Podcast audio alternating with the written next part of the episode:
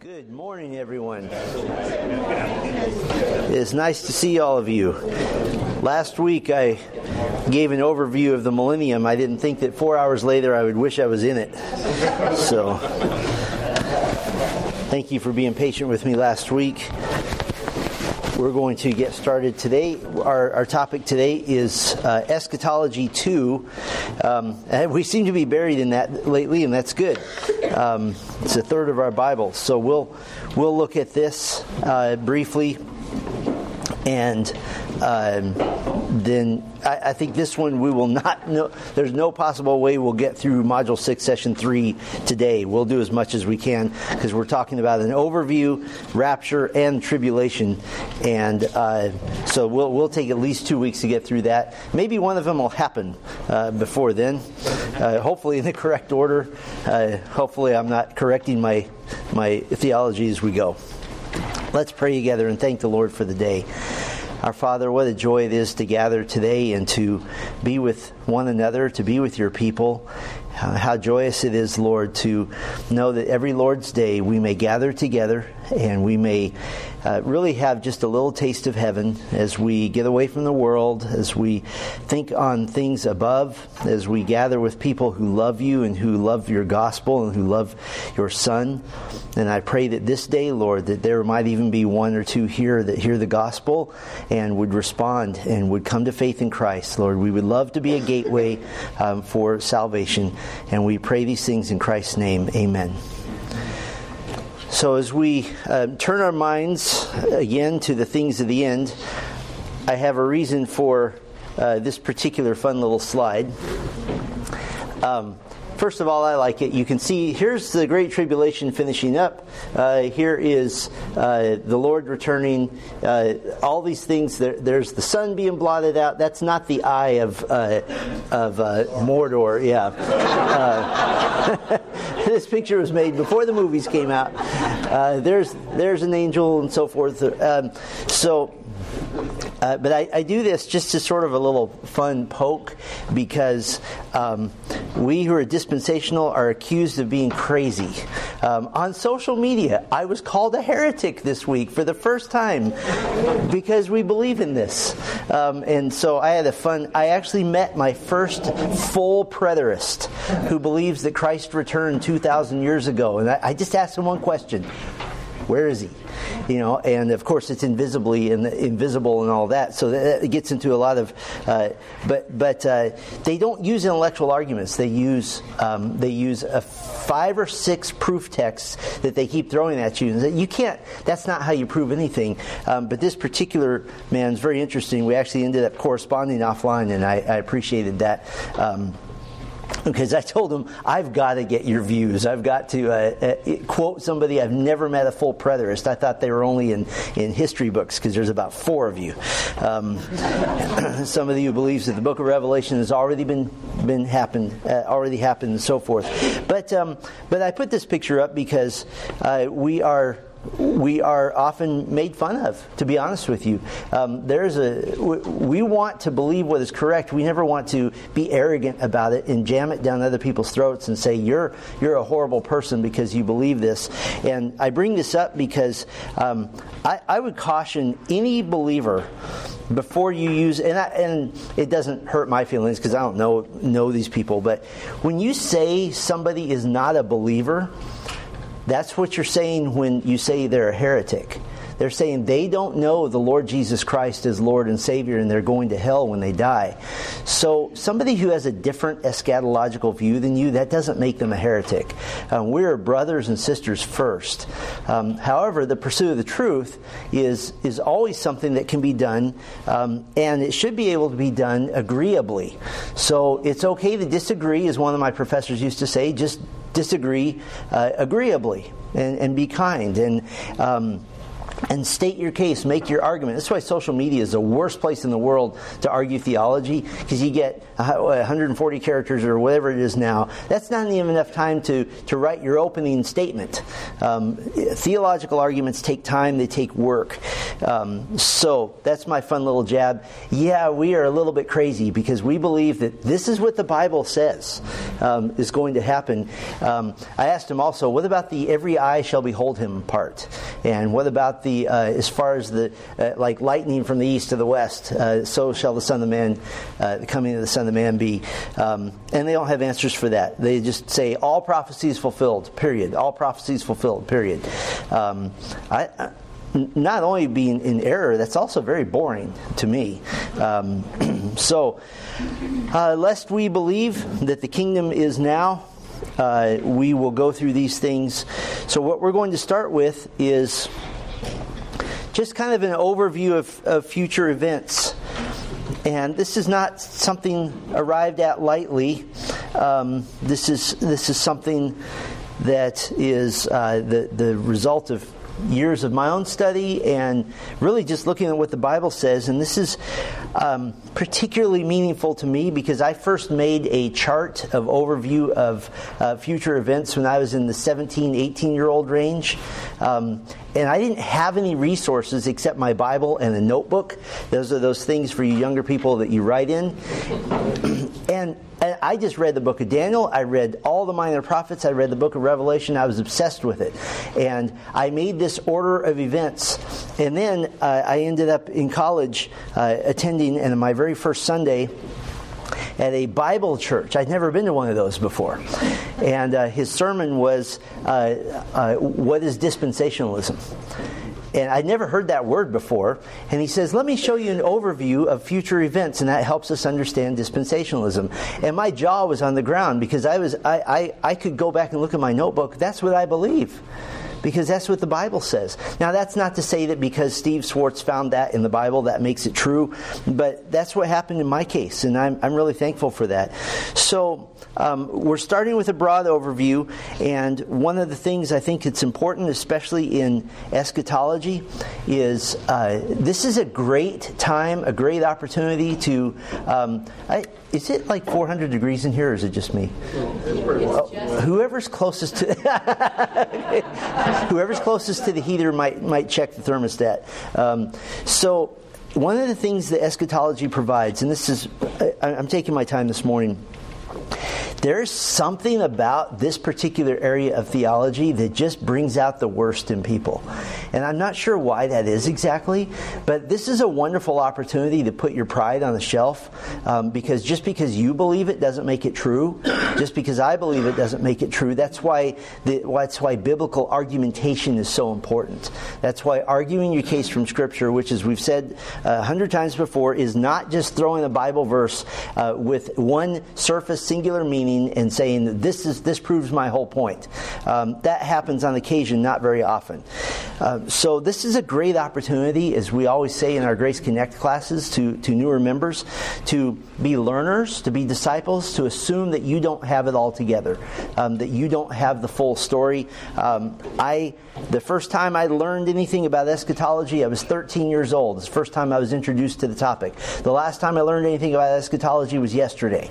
So we're always learners. We're always growing.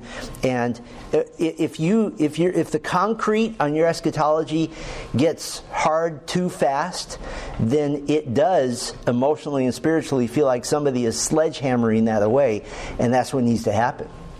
You've got to have a, a firm foundation, but uh, keep the keep the concrete a little bit wet. And, and let it set over time as you see other views. Um, I, I think this is very important for us, and this is a great way to uh, kind of test your own sanctification. Uh, we never want to be the, the, known as the church that is is arrogant or that is is just um, all about being right and so forth. Um, we want to be the church that's about Christ and about the gospel and about sound doctrine. And we arrive at sound doctrine through theology. And we haven't talked about that in a long time. Theology is something you do in order to arrive at doctrine.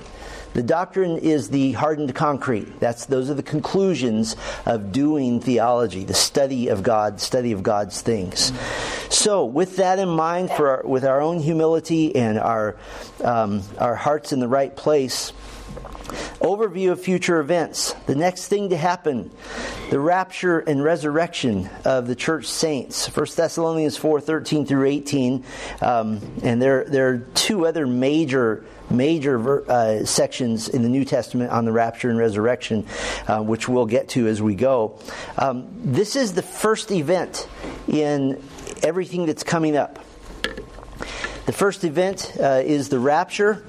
The Lord will return from heaven. He will suddenly and supernaturally remove the church. And those believers who have died um, during this era, during the church age, they will experience bodily resurrection and have their souls united with their bodies. Um, now, just to, I, think one area that dispensationalists sometimes get accused, and I think sometimes rightly, uh, especially uh, if you're if you've been around long enough to remember uh, Hal Lindsey's The Late Great Planet Earth in that whole era. Um, his theology is actually pretty good. Um, it's just the way he went about it and reading the newspaper and saying this is what's happening here and here. Um, there are no that I'm aware of. There are no scriptural signs um, that we're looking for before the rapture. It's just the next thing that happens. Now, every generation of Christians has, has generally said, the world is so bad now, it must be happening in my generation. And lo and behold, when you think things can't get worse, the next generation they do.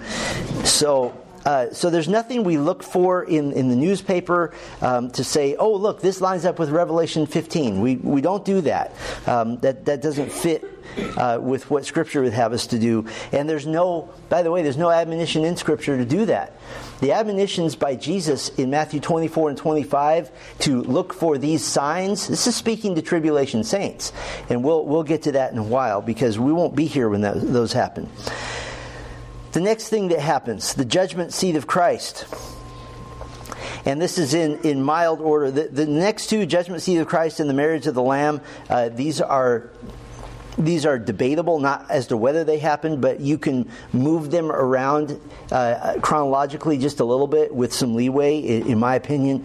The judgment seat of Christ, 1 Corinthians 3, uh, 2 Corinthians 5. Following the rapture of the church, the judgment seat of Christ will take place in heaven.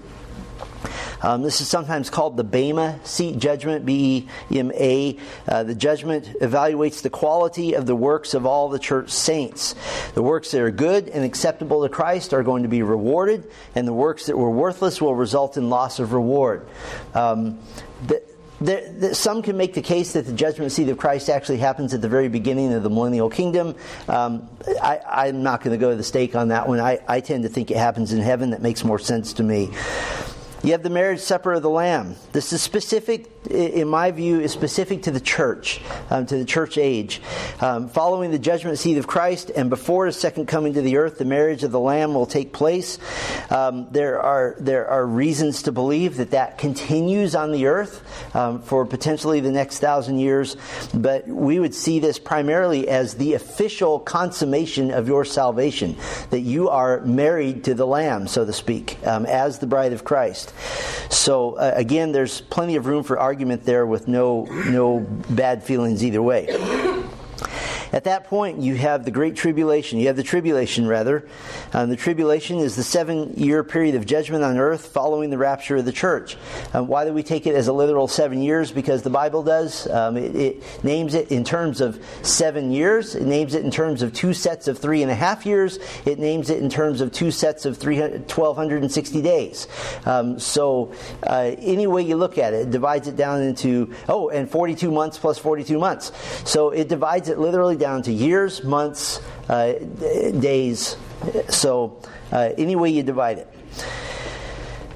This is sometimes called the 70th week of Daniel and begins when the um, and begins when Antichrist signs a treaty with Israel.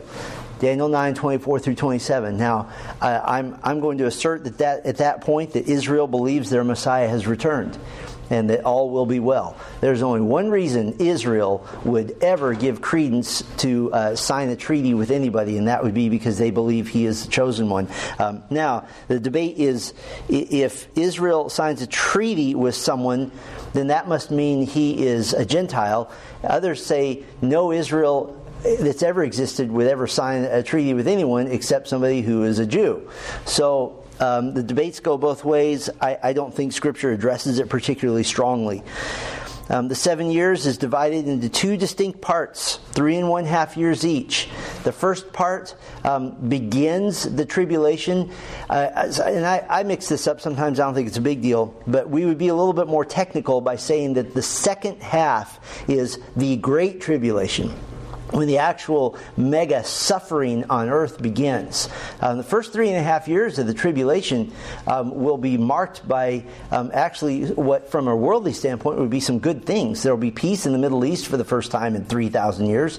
Um, there will be uh, a, a, seeming good world order. Uh, I know that's a contradiction in terms, but from a worldly standpoint that is recently devoid of all Christians, they'll all think it's a great idea. And everybody will, will lock step with this and, and, you think, oh, that could never happen. You know, COVID just proved it can happen, didn't it? it you have people who are who put their brains on a shelf just to follow because they've been taught since kindergarten public school they've been taught to follow the government and so so that's been that's been ingrained and you would think well not in america and we were kind of the worst uh, in, in, a lot of ways. So, um, this is why independent thinking, argumentation is so important. So, anybody it used to be well no you know a, a, world order just sounds crazy. Nobody could do that. World leaders are calling for it now. It's it's happening. And so um, oh no the rapture here comes. No um, we don't know. You're going to have three series of judgments. I, I can argue for potentially four you have uh, the seal judgments, the trumpet judgments, and the bowl judgments in the book of Revelation. There are also a set of thunder judgments that are not listed. It just says that something happens. And so, three for sure, maybe four. Um, basically 80% of the world's population will be killed during this time um, through all these, these judgments happening and, and at the same time um, and this, this is just horrific to think about at the same time the oppression of the people of the earth by antichrist going on. Jesus said in matthew 24 if god didn't limit the length of the tribulation no one would make it out alive and so that'll be a, a horrible time, and, and those that would. Um, would criticize a pre-tribulational rapture, which we hold to that the rapture of the church happens prior to the tribulation, and they'll sometimes say, "Well, you just don't want to go through all that." Um, no, I don't. Um, but that's not why we believe that. Um, what we'll show here in a bit is that that uh, the wrath of God and persecution of the saints are two very different things, and they need to be distinguished. So then you have the second coming of Christ to earth. This is just our, our overview here again. The tribulation ends when Christ comes in power and glory um, from heaven to earth. And just as a broad overview, five important events occur with the second coming of Christ. You have the judgment of the living Gentiles. They are evaluated to see whether they are allowed to enter the millennial kingdom. This is the judgment commonly called the sheep and goats judgment. Uh, the saved Gentiles, the sheep, are allowed to enter into Messiah's kingdom. Unsaved Gentiles, goats, are are cast into they're they're killed and they are cast into uh, well we would say Hades. Hell will be filled at the end of the thousand years, but they'll be cast into the same place that Luke 16 says that the the rich man went. So at that point, um, when Christ returns and that judgment occurs, um, the first thing that happens is that there will be no more unsaved Gentiles on the earth. At that point, they're all they're all dead. Then you have the judgment of living Israel all the Jews that survive the Great Tribulation, they'll be evaluated to see whether they're allowed to enter the millennial kingdom. Um, that judgment is described in Matthew 25 in the parable of the ten virgins. Um, saved Israelites, called the wise, are allowed in, and unsaved Israelites, the foolish, are refused entrance into the, into the kingdom, and they are, they are executed as well. You have the resurrection then and the rewarding of Old Testament saints and tribulation martyrs. Um, Revelation 24 through 6. This is actually a huge interpretive issue because there are so many um, that there are two resurrections mentioned in Revelation 20 the first resurrection and the second resurrection. And our amillennial brothers, um, they can't explain their system without saying that the first resurrection is spiritual, but the second one is physical.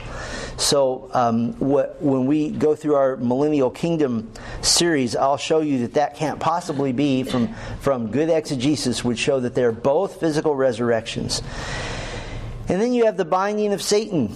Revelation 21 through 3. He's cast into the abyss and completely incapacitated for a thousand years. Again, a, another major issue. Um, will actually take a number of weeks just on the binding of Satan. Uh, there, there's a huge contingent of brothers in Christ that believe that Satan is bound today. And um, that's very difficult to prove from Scripture. Um, ironically, they have one verse, and that is Revelation 20. And, and they have to believe that because they're backed into a system, backed into a corner, believing that either the kingdom is now or that there is no millennial kingdom, and so they have to put Satan's binding somewhere, so they put it now. And then you have the actual establishing, the setting up of the messianic kingdom, which, uh, by the way, in the Old Testament, there's even there's even uh, passages that describe the cleanup of dead bodies from the tribulation and the, the rebuilding of cities and so forth.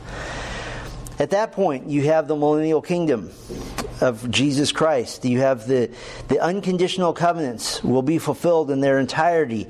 You have the Abrahamic covenant which ones did I list? You have the Abrahamic covenant, Davidic covenant, and the new covenant. I'm going to add the priestly covenant as well. Uh, the priestly covenant is God's covenant with Phineas and his um, his descendants. Phineas defended Israel from her own debauchery and saved Israel from the judgment of God because he executed those that were uh, just overtly rebelling against the Lord. And God promised Phineas that, that your descendants will be priests before me forever. Um, uh, one of his descendants is named Zadok, and the sons of Zadok will be the ones who attend the millennial temple, um, which is a whole other topic for another time. Um, and, and he will bring about uh, help bring about an Israel in which they finally enjoy the covenant blessings that they missed out on in the Old Testament um, they'll enjoy those. But all the great covenants are fulfilled. Um, every promise made by God is accomplished. Israel, in particular, and the Gentiles in general, will enjoy the blessings of Christ's rule. It'll be a time characterized by righteousness, by peace, by joy. Uh, this is when all the swords are beaten into, into plowshares, and there's there's no more uh, there, there's no more war. It doesn't mean there's no more sin. There'll still be descendants of those who survived the great tribulation who are sinners, but Christ will not allow war. He will not allow all the things that just overwhelm the earth right now. There will be unprecedented prosperity. There will be a measure of ecological renewal, uh, much longer life, the absence of disease, a rapid increase in population. Um, You'll have uh, no longer will will animals be tearing people up. And I know in Bakersfield, California, you think, well, I mean, I walked by a mean dog once, but um, around the world, there's still animals that, that go after humans. And um, I, I, don't remember what the statistics are, but uh, the, apparently the rhinoceros is still the most dangerous animal on earth, and more humans are killed by it uh, every year than any other animal. Um, so uh, I, I, guess uh, Shark Week won't be a thing anymore um, at that point. Only believers will inhabit the kingdom. Over time, though, uh, that will flip around until a thousand years later there's enough unbelievers on the earth to actually promulgate an entire rebellion one more time. And there are theological reasons for that, which we'll go over an, another time. Then you have at that point Oh, I missed a whole slide. Sorry about that. I'll, I'll go slow. You have the final judgments. After the millennial kingdom and before the final eternal kingdom begins, um, three judgments are going to take place. You have the final judgment of Satan and fallen angels. You have the great white throne judgment of all unbelievers. That is that is the resurrection of all unbelievers um, to receive a a body in which to experience the wrath of God. Um, there's there's debate as to whether that body is then killed again and they experience the wrath of God only spiritually, or whether that body is an eternal body that will be continually punished. I, I think the best argument is don't be that person. Um, don't be there. Um, w- whichever it is, they can debate that amongst themselves for all eternity. But um, there's the great white throne judgment. Uh, in my mind, is it's the most terrifying scene in the Bible uh, because there's there's no uh, in the Old Testament, for example, you have the great judgments of God, but then you have chapters about, but in the future I will. There is no but in the future. The great white throne judgment. It is a period at the end of all things. You have the, then the judgments of the heavens and the earth. Fire will remake the old heavens and the earth in preparation for the new heavens and new earth. Um, and that's a that's a whole other debate I've talked about a couple of times, and we'll get into it another time. Um, Second Peter three as to whether or not the old things are completely obliterated and annihilated, and new creation is brand new um, from nothing, like original creation, um, and, and, that's a great argument. Um, unfortunately, a closer look at Second Peter three doesn't hold that doesn't hold up. What holds up better is a melting down so that all sin is essentially burned away, um, so to speak, and a remaking from the original creation. And I'm, I, I strongly believe in that because God is not a God of destroying the old to make the new. God is a God of renewing the old, remade into something new. Um, that's, uh, uh, our, that's the pattern of our resurrection bodies. Um, our bodies aren't completely obliterated in order to be uh, totally recreated from nothing. We're resurrected, not recreated. Um, so uh, that's what happens there. Those are the three final judgments. And then we go to the eternal state. That God rules over the new heaven and new earth with our existence being on the new earth. And just a little side note here. Um, we know way, way more about the millennial kingdom from Scripture than we do about the eternal state. And, and I, I, I, don't know why that's that was God's choice, but I really think that, um, that our our main focus ought to be what happens next, and Christ. Um, being redeemed as far as his reputation on the earth. Uh, I don't mean he needs redemption, I mean his reputation is redeemed. Um, uh, we're going to look at this later this morning that the name of Christ will be known throughout the world, and not in the sense of, of lowly degradation and people sneering at him, but in the sense of being exalted and lifted up. So that's kind of a, a broad overview, and, and, as much as it scares me to ask this, does anybody have any questions at this point? Because I know it's a big topic. Just broad questions. Does anybody have any? Yeah, Don. You said this was a, a topic for later on, but can you give in 30 seconds what's going to happen to the temple? There is, there's not one now, but there's going to be one. How does that fit into the first seven years, and then? So the way I understand it um, is that, that a temple of some sort will be built um, during at the beginning of the Great Tribulation. Um, because that's that's my guess is going to be part of the treaty, and, I, and I'm saying this clearly. My guess that part of the treaty Antichrist makes with Israel is that because they can't build a temple right now because the, the Temple Mount is is is blocked. There's there's Muslims everywhere. Um, we went on a tour to Israel a while back, and our little group literally had rocks thrown at us by little kids when they heard the name Jesus. And these little six year olds were picking up rocks and throwing them at us while their instructor just sat there um, because they heard the name Jesus. And uh, the the tour guide later said, oh, "I forgot you don't say Jesus up here." And um, so th- so they can't build a temple there right now. So so my guess is that there will be a temple there, and that that is part of the, the, the treaty. You get a temple because we know they'll start sacrificing again. Um, and uh, but at three and a half years, uh, Antichrist will ba- break treaty. So, tribulation temple of some sort I, I, think that's at least implied. Uh, a millennial temple is not implied. It is directly stated in about nine chapters of our Bible, um, Ezekiel 40 through 48. It's very clear. Um, there's dimensions. It's literally so detailed you could build it from, you could make blueprints from it. Um, and uh, the, the temple will be the, uh, the throne room of God on earth. It will be the place where the throne of God resides um, as well. Uh, who better to be in the real Holy of Holies than the Lord Jesus Christ Himself? That'll be His, his throne, and, and there's, there's some de- debates there. But it'll be a massive temple, uh, a beautiful complex, and um, uh, yes, animal sacrifices will be reinstituted. No, they do not replace the atonement of Christ. It's for totally different reasons. I'll give you the broad overview now. When we get to the Millennial Kingdom series, we'll go into it more deeply. Israel never experienced what it was like to live under 100% blessing of God. Um, they never experienced that. The millennial kingdom is a time for Israel to finally experience what it is to be a theocracy, a, a nation ruled by God and obeying every single law. And I'll throw this out also sacrifices, ready for this, didn't just atone for people. Animal sacrifices never claim to save people. They never claimed that. Um, animal sacrifices also atoned for stuff and for events and um, for the nation as a whole. That, that sacrifices were offered when all the bowls and all the altars and everything were consecrated to the Lord's use. So those, those blood sacrifices have other purposes. So it's an oversimplification to simply say, well, those millennial sacrifices can't be happening because Christ's uh, atonement is once and for all. Yes, Christ's atonement is once and for all. And God has a plan to reinstitute sacrifices. Uh, there's, there's one way, for sure we know this.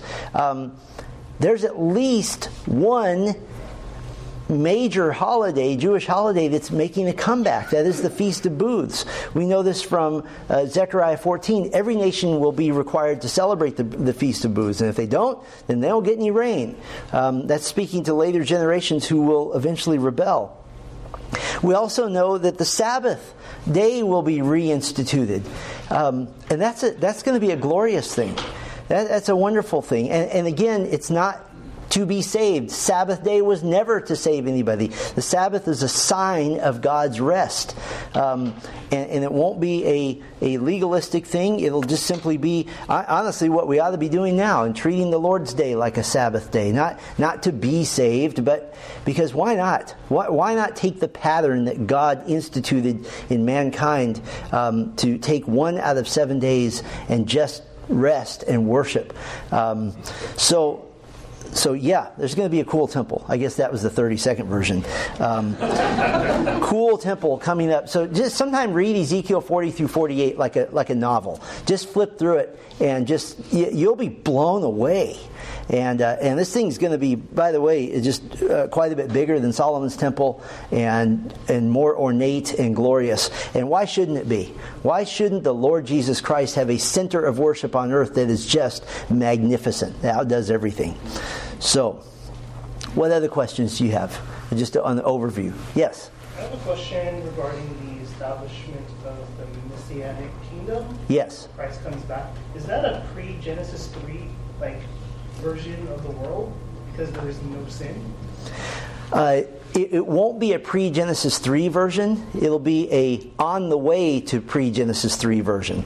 Um, because the, when the kingdom is established, there will be two types of people. You'll have the Remember, we've had the rapture and the resurrection event all at once already. The, so, resurrected bodily saints are returning with Christ. Revelation 19 says this. So we return with him. We're, we're, we're fully resurrected, fully ready to go um, for eternity. Um, he will judge the living Gentiles, the living uh, Israelites, the living Jews all the ones that are left living will then form the basis of a very quickly uh, repopulated earth, but they still carry a sin nature. Um, so those that are glorified will be ruling over those that are not glorified. A lot of people have said that. Well, if we're all if we're all reigning together, you know, what, when I'm reigning over my dog and you're reigning over your cat, no, there's there are the glorified and the yet to be glorified. So uh, who do you want in charge? You want glorified saints in charge. That makes for a, a perfect um, a, a, a, perfect society in terms of um, all things always being just. So, uh, can you imagine even just like like a, little mayor of a small town who's a glorified man will always make the right decision, will always do the right thing, will always be just. So, I would call it on the way to pre Genesis three. Yeah, good question. Yes, Nate. Um, how do you uh, reconcile the First Thessalonians resurrection, uh, living in the dead, and into Revelation 20, where you still have uh, resurrection of the Old? Um, did they just not occur with the First Thessalonians resurrection? So there's still some folks that will be yet to be resurrected. Yeah, that's that's how I would reconcile it. Um, the Lord, in in in uh, Daniel chapter 12. Um, let me read the exact verse.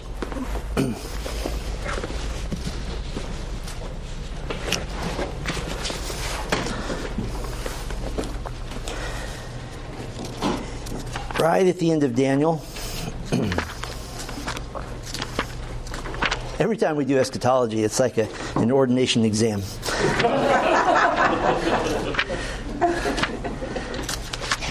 but I already have my job, so yay. Daniel chapter 12, verse 1. Now at that time, Michael, the great prince who stands guard over the sons of your people, will stand, and there will be a time of distress such as never happened since there was a nation until that time. That's the Great Tribulation. Has to be the Great Tribulation. People have said, well, you know, bad things have happened. Yeah, except they keep getting worse. And at that time, your people everyone who is found written in the book will be rescued. And stop right there. The, at the very end of the Great Tribulation, this is where you see the Lord protecting his people, um, protecting. Uh, uh, for, if I understand Zechariah um, correctly, out of all the Jews on the earth, one third of them will be protected. They will be they will be kept, and this is this fits this exactly. Verse 2 And many of those who sleep in the dust of the ground will awake, these to everlasting life, but others to reproach and everlasting contempt. This places a Jewish Old Testament resurrection after the Great Tribulation. Um, and so uh, that would fit exactly with uh, the timing of Revelation 20. We would take the rapture the rapture and resurrection event um, as a church age event. So that's how I would take it. And there are nuances here. At the end, everybody gets a resurrection body who's saved. Um, but uh, there are there are, and we would stick in the, the tribulation saints resurrection in Revelation 20 at the same time as well, because um, that's what Revelation 20 does. So I uh, hope that helps. Yeah, the, the, res- rapture resurrection is a church age event. Yes. I just wanted to ask a clarifying question. Uh, you were talking about the reinstatement of animal sacrifices a little bit ago, and I think I didn't understand if we're talking about that in the context of tribulation or the millennial kingdom. Um, probably both. It, they're they're they're prophesied for certain in the millennial kingdom, but because uh, because Israel will make uh, treaty with Antichrist, Daniel chapter 9, um, that means that they'll be living in peace. They'll be able to um, build their own temple and and ostensibly probably reinstitute those. They won't be pleasing to the Lord because this is not a saved Israel yet. Um, so uh, the Lord says in Isaiah that you know He hates the sacrifices of the unfaithful. So, uh, but as far as actually what's truly prophesied, it would be specific to the millennial kingdom. So. All right, shall we get even more controversial and move on to the rapture?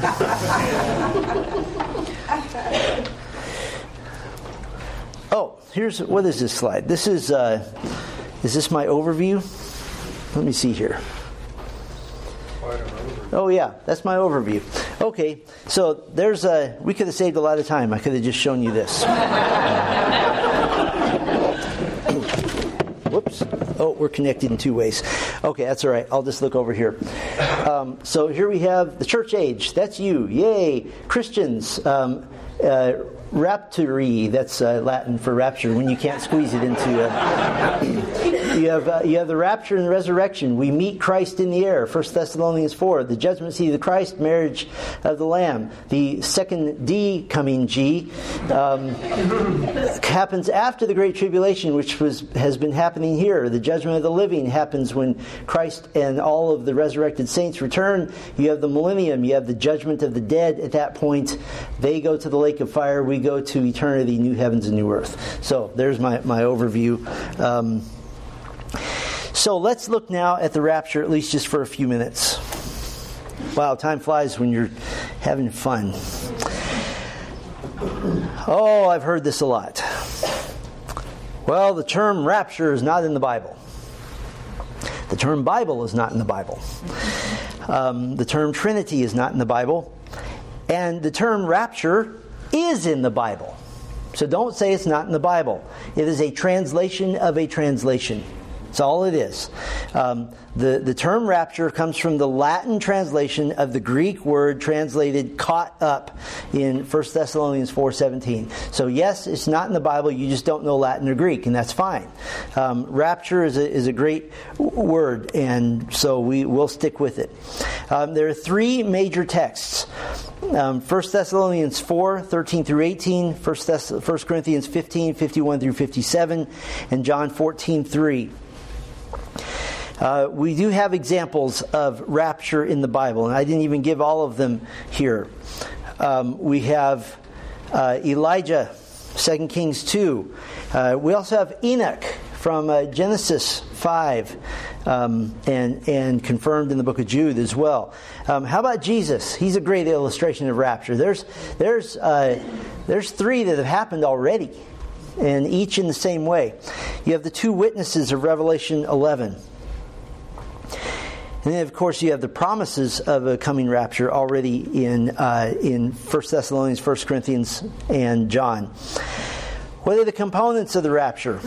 You have the partial return of Christ. And this is where this drives our amillennial brothers crazy. There can't be a partial return of Christ.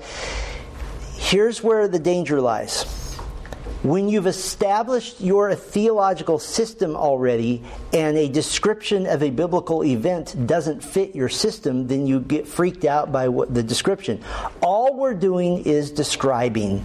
That's, uh, that's what good theology does. It just describes. 1 Thessalonians 4 says that we will be caught up and we will meet Jesus in the air.